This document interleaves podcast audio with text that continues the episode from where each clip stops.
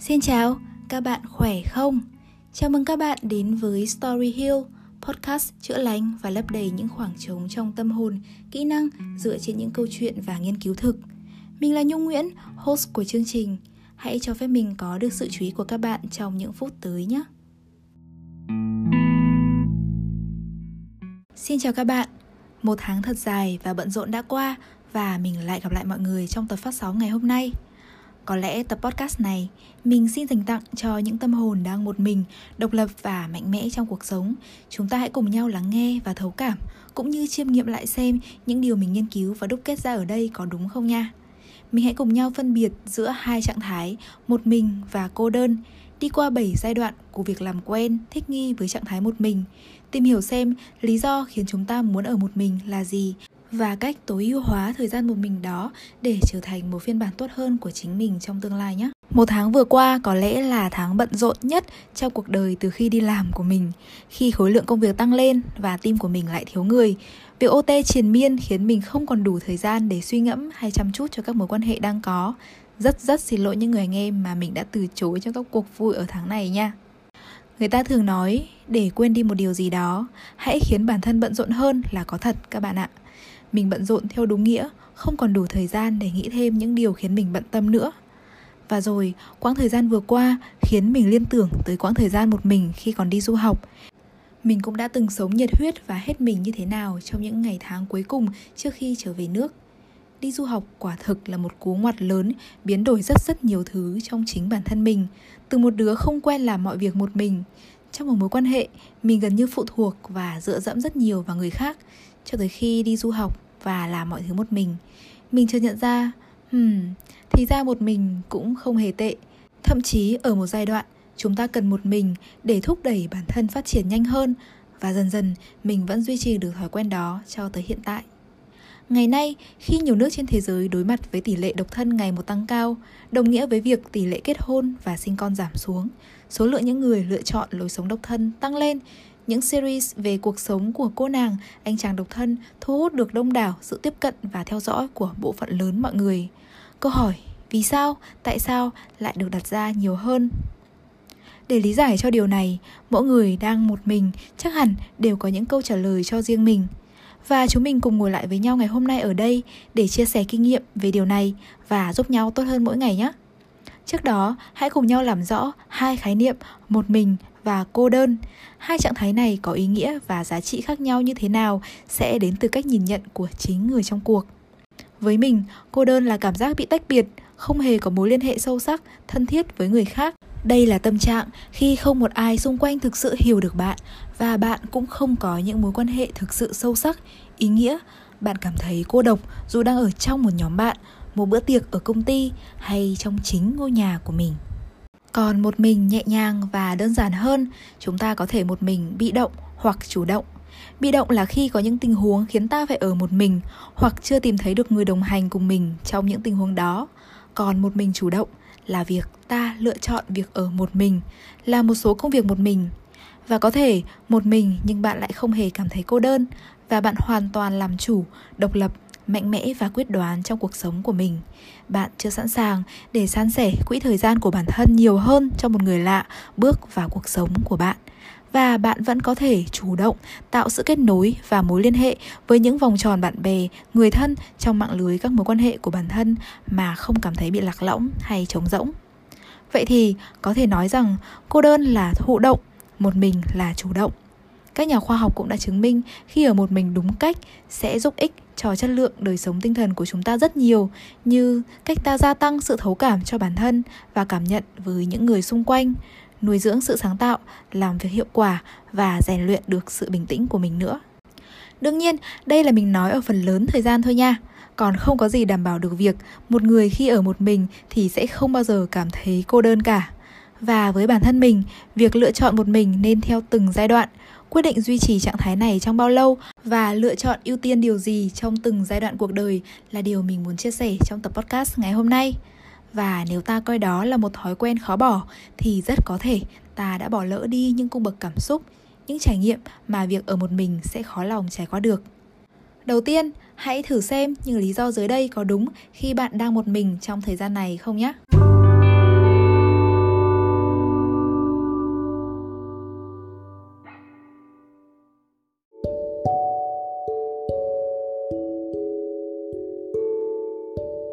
Thứ nhất, đó là vì bạn đã từng trải qua đổ vỡ và tổn thương trong quá khứ. Hãy suy nghĩ lại xem lần cuối bạn tin tưởng dành thời gian cho một người với tất cả những điều tốt đẹp nhất và rồi thì mọi thứ sụp đổ khiến bạn mất đi niềm tin là khi nào? Những tổn thương này cũng có thể xuất phát từ hoàn cảnh gia đình, từ biến cố trong quá khứ hay đơn giản bởi bạn là con một trong gia đình nên đã quen với việc ở một mình rồi. Nghiên cứu cũng chỉ ra rằng với những người từng trải qua tổn thương khi còn nhỏ và ở độ tuổi vị thành niên có thiên hướng cô độc cao hơn 28% so với những người bình thường, bởi đây là khoảng thời gian phát triển rõ nét nhất ở nhận thức và tâm hồn. Cũng là khi chúng ta còn non nớt và chưa có đủ những kinh nghiệm trong cuộc sống để chống chọi lại với những nghịch cảnh và xô đẩy từ những yếu tố bên ngoài. Từ đó dễ dàng bị tổn thương và những vết thương ấy thường có vết hằn sâu đậm có thể là không thể quên được ở cả một đời người bởi vậy việc để những đứa trẻ được sống đúng với lứa tuổi là điều mình luôn khao khát hướng tới cũng như mình luôn bị xúc động trước những câu chuyện về những em bé còn nhỏ nhưng lại quá hiểu chuyện của người lớn hơn nữa, lựa chọn một mình cũng là biểu hiện của việc sợ hãi và e dè vì bạn chưa sẵn sàng để bản thân tổn thương thêm một lần nào nữa. Nó giống như việc bạn tự vẽ ra ranh giới, tự tạo ra một lá chắn vô hình bao bọc lấy mình, một bộ lọc để không ai có thể đến gần và khiến bạn tổn thương hơn nữa. Bạn cho rằng một hay hai lần là quá đủ và bạn chưa sẵn sàng để bắt đầu một điều gì đó mới mẻ, để đầu tư thời gian và công sức cho nó và để sau đó chưa có đủ niềm tin để tin rằng sẽ có kết quả tốt đẹp sau cùng mình nhận ra một thực trạng khi nói chuyện với nhiều người đó là ngày nay việc sử dụng những dating app là các ứng dụng hẹn hò như một con dao hai lưỡi vậy. Nó có thể tạo thêm cho bạn những cơ hội mới, những mối quan hệ mới, nhưng cũng có thể là những vết thương mới. Tỷ lệ thành công không phải là không có, nhưng không cao bởi hai lý do chính. Đầu tiên là tâm thế của người tham gia có suy nghĩ rằng họ đang có rất nhiều những lựa chọn và bạn cũng vậy. Thứ hai là chúng ta không có đủ kiên nhẫn, bền bỉ và tâm huyết để tìm hiểu và bắt đầu một mối quan hệ, nên tình trạng đứt gánh giữa đường hay theo thuật ngữ chuyên môn, mọi người hay gọi là ghosting á, là điều dễ dàng xảy ra. Vậy nên, một mình thì vẫn cứ là một mình thôi. Thứ hai, đó là sự thiếu quan tâm và đồng hành của người thân, gia đình, cha mẹ. Thiếu đi những người đồng hành quan tâm chỉ lối cho chúng ta trong cuộc sống ở giai đoạn hình thành và phát triển trong nhận thức, nếu chúng ta không có được những sự hỗ trợ, định hướng kịp thời, con người sẽ có thiên hướng phát triển tự nhiên và một mình tự khám phá thế giới. Từ đây, môi trường sống sẽ ảnh hưởng toàn bộ tới hành vi và cách chúng ta suy nghĩ, đưa ra quyết định và hành động. Trong suốt chặng đường đó, chúng ta đã làm nó một mình Vậy nên, việc một mình đã trở thành một thói quen lâu ngày và bạn không có ý định thay đổi hay chưa sẵn sàng để đón nhận những thành viên mới bước vào có thể làm xáo trộn, đảo lộn lại toàn bộ cuộc sống vốn có của bạn. Thứ ba, đó là bạn bị mắc kẹt trong những định kiến trước đó và cả bởi sự thiếu tự tin ở bản thân mình nữa. Những định kiến này có thể xuất phát và in hẳn trong tâm trí bạn từ khi còn nhỏ, Ví dụ như bạn bị chê lún, bạn bị chê béo, bị hô hay bạn cười không đẹp, vân vân.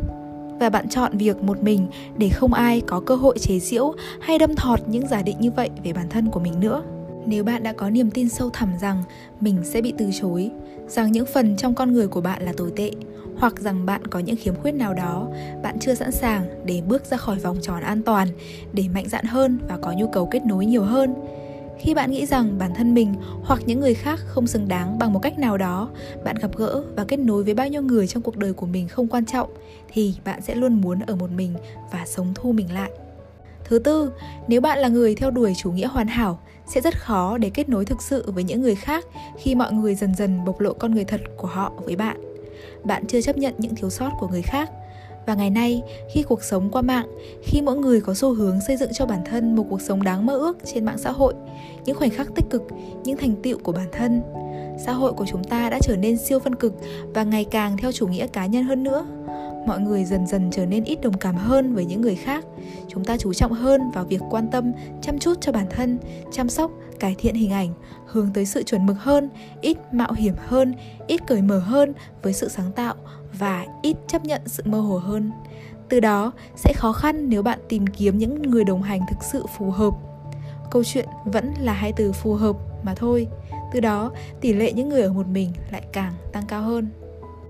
Cuối cùng, với xã hội hiện đại quá nhiều chuyên gia ở mọi lĩnh vực, chúng ta sẽ dễ dàng hơn trong việc tìm kiếm thông tin, phát triển bản thân và giảm việc lệ thuộc cần tới sự giúp đỡ từ những tương tác xã hội và các mối quan hệ khác. Chúng ta đang sống trong một thời kỳ thú vị, ở đó có chuyên gia về mọi thứ theo đúng nghĩa đen. Chúng ta được cho biết mình nên ăn gì, tắm như thế nào, ăn mặc ra sao, đi đứng thế nào, thậm chí là cách thở và vận động nữa, vân vân. Từ đó, cơ hội để có những kết nối cảm xúc đòi hỏi phải được chạm, được tiếp xúc trực tiếp, được giao tiếp bằng ánh mắt, nụ cười sẽ giảm dần xuống. Thay bằng những cuộc gặp gỡ trực tiếp, bạn dễ dàng tìm kiếm câu trả lời cho bản thân qua một vài cú click chuột và ngầm định rút ra những giả định về mọi sự vật hiện tượng trong cuộc sống. Từ đó dần hình thành tư tưởng một mình vẫn ổn và tôi không cần sự trợ giúp của bất kỳ một ai hết.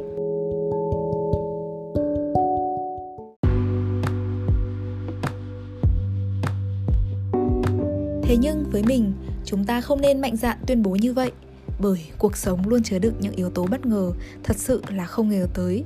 Và đó cũng là những khoảnh khắc đắt giá để ta nhận ra những người thực sự ý nghĩa và hết mình với bạn, cũng như là lúc bạn nhận ra không phải một mình lúc nào cũng tốt.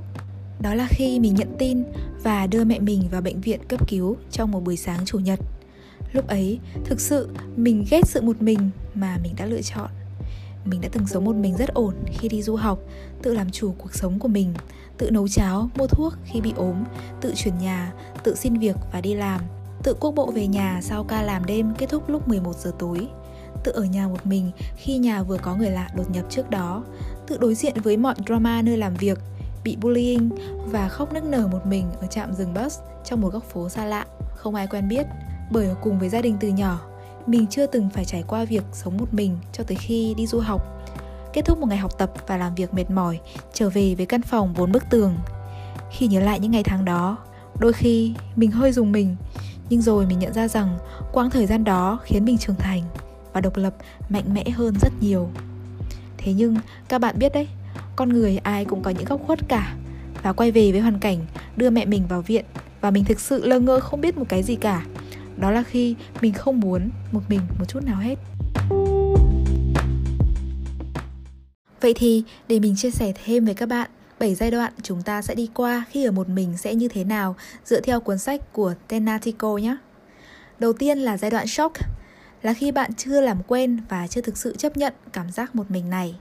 Tiếp theo đó, bạn sẽ đến với giai đoạn pain, đó là sự tổn thương, đau buồn khi chỉ có một mình. Ví dụ như khi bạn cảm thấy tủi thân khi chứng kiến cuộc sống có đôi có cặp, có bạn bè, gia đình, người thân, còn bạn thì chỉ có một mình. Bạn đối diện với những ngày lễ như Valentine bằng một cảm giác chán trường và đau khổ.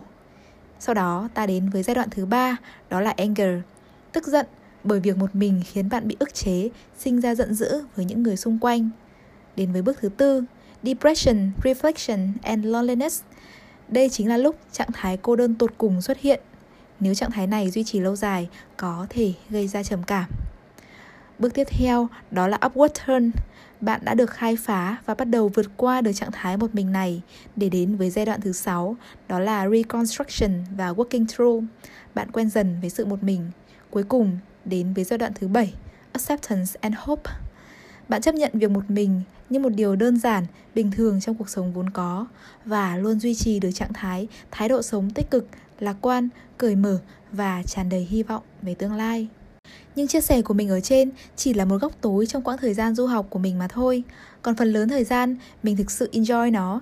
Enjoy quãng thời gian một mình được sử dụng để phát triển bản thân, hình thành những mối quan hệ mới và đón nhận nhiều góc nhìn hơn trong cuộc sống.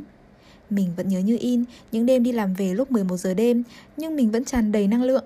Gói đủ thứ đồ ăn về để tặng cho những người vô gia cư ngồi trước các siêu thị và các cửa hàng tiện lợi. Nhận lại nụ cười của họ mình cảm thấy ngày hôm đó thật tuyệt. Mình thích cảm giác đi mua đồ và trang trí cho ngôi nhà của chính mình, được lựa chọn mùi nến thơm yêu thích, được lựa chọn mùi mình muốn cho nhà tắm, lựa chọn đồ ăn ngon dự định sẽ nấu trong tuần, mua thêm ít quà phù hợp cho bạn bè và người thân ở nhà. Một tuần cuối cùng trước khi quay trở về nước, đúng vào dịp Christmas, mình tận hưởng từng hơi thở, ghi lại từng khoảnh khắc khi ở UK.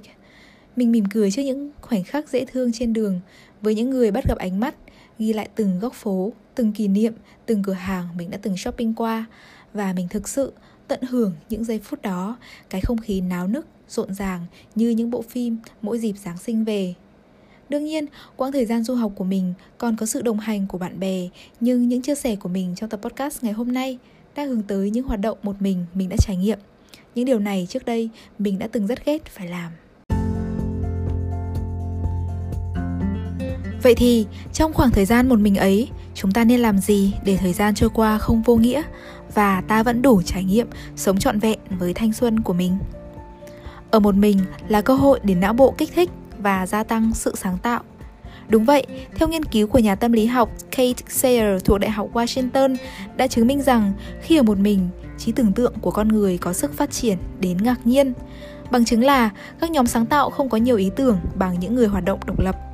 Khi bạn dành thời gian để ở một mình là lúc bạn sẽ tìm thấy chính mình với những suy nghĩ của riêng bạn, không bị định kiến đánh giá hay giới hạn bởi một điều gì. Có thể ban đầu sẽ hơi cô đơn một chút, nhưng khi bạn dành thời gian đó để tĩnh tâm lại bình an hơn tập trung hơn đó cũng là khi những ý tưởng sáng tạo được tuôn trào và tâm trí bạn như được trải rộng ra hơn. Đó cũng là lý do khi đối mặt với một điều gì đó bế tắc trong cuộc sống người ta hay khuyên nhau nên dành thời gian nghỉ ngơi và đi du lịch khi tận hưởng thiên nhiên một mình, bạn sẽ mở rộng hơn góc nhìn với cuộc sống, có suy nghĩ đa chiều hơn và coi những nỗi buồn, những khó khăn là thử thách mà bạn cần vượt qua trong cuộc sống này, đối diện với thực tại một cách sáng tạo và tích cực hơn nữa. Thứ hai, đó là hãy dành thời gian này để nâng cao, đầu tư hơn cho giá trị của bản thân. Khi chỉ có một mình đối diện với chính mình, bạn mới thực sự biết bạn là ai mà không che giấu. Không ai hiểu những thiếu sót, khuyết điểm của bản thân bằng chính bạn cả và khoảng thời gian ở một mình, còn gì tốt hơn việc bạn sử dụng nó một cách triệt để để lấp đầy những thiếu sót cho bản thân để trở thành một phiên bản tự tin hơn của chính mình.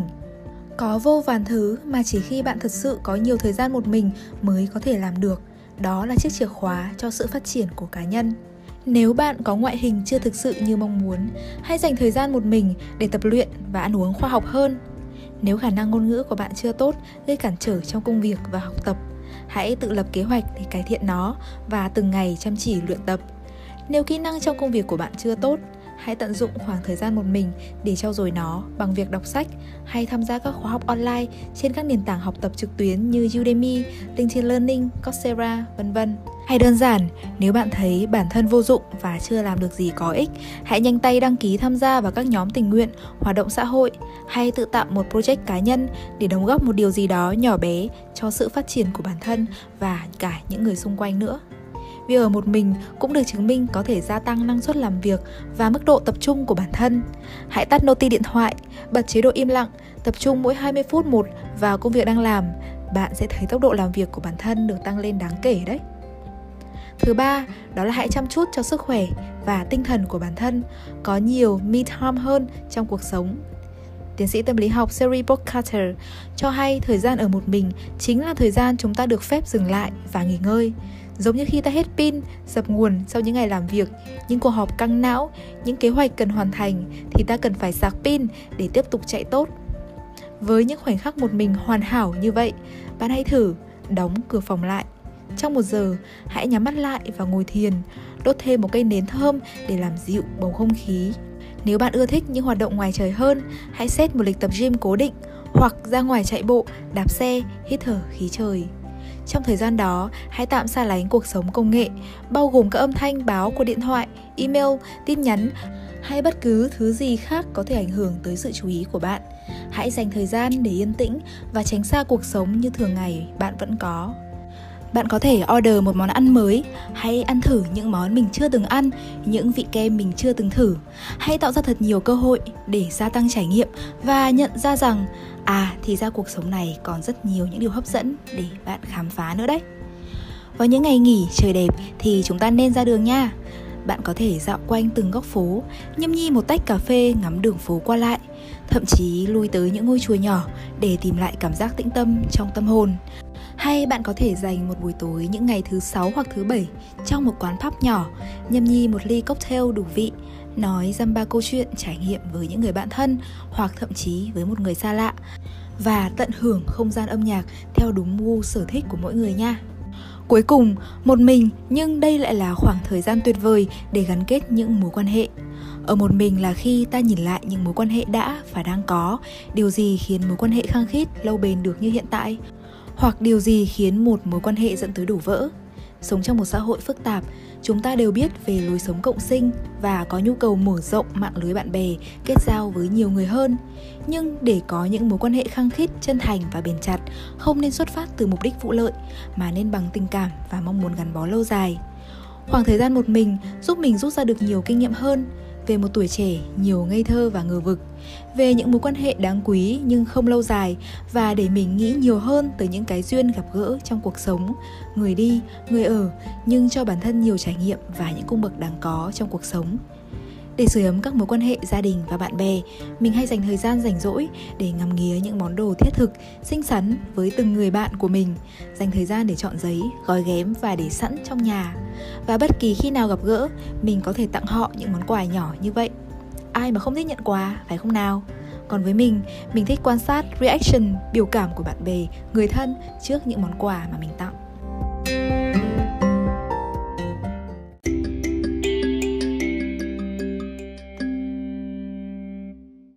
Nhìn lại quãng thời gian xoay vòng trong những chuỗi ngày hối hả, bận rộn, đâu đó chúng ta cảm thấy thật áp lực khi phải luôn trở thành people pleaser, có nghĩa là người luôn làm cho người khác hài lòng, vui vẻ, nâng niu cái tôi dễ vỡ của họ, cố gắng hiểu cảm xúc của người khác mà quên đi việc chăm sóc cho chính mình, quên đi việc yêu bản thân và hiểu mình muốn gì.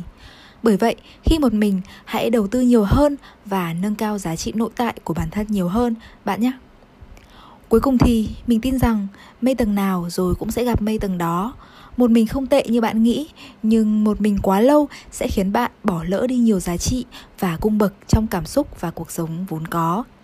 Đặc biệt với những cô gái mạnh mẽ và cá tính, đầu tư cho bản thân và sự nghiệp.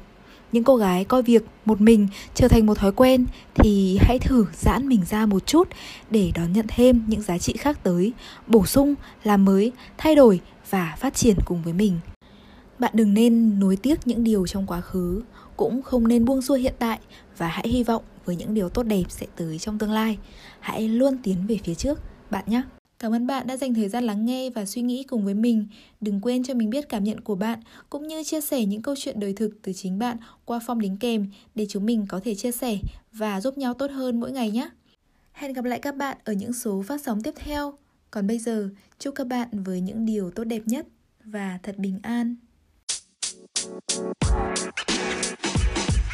Thank you.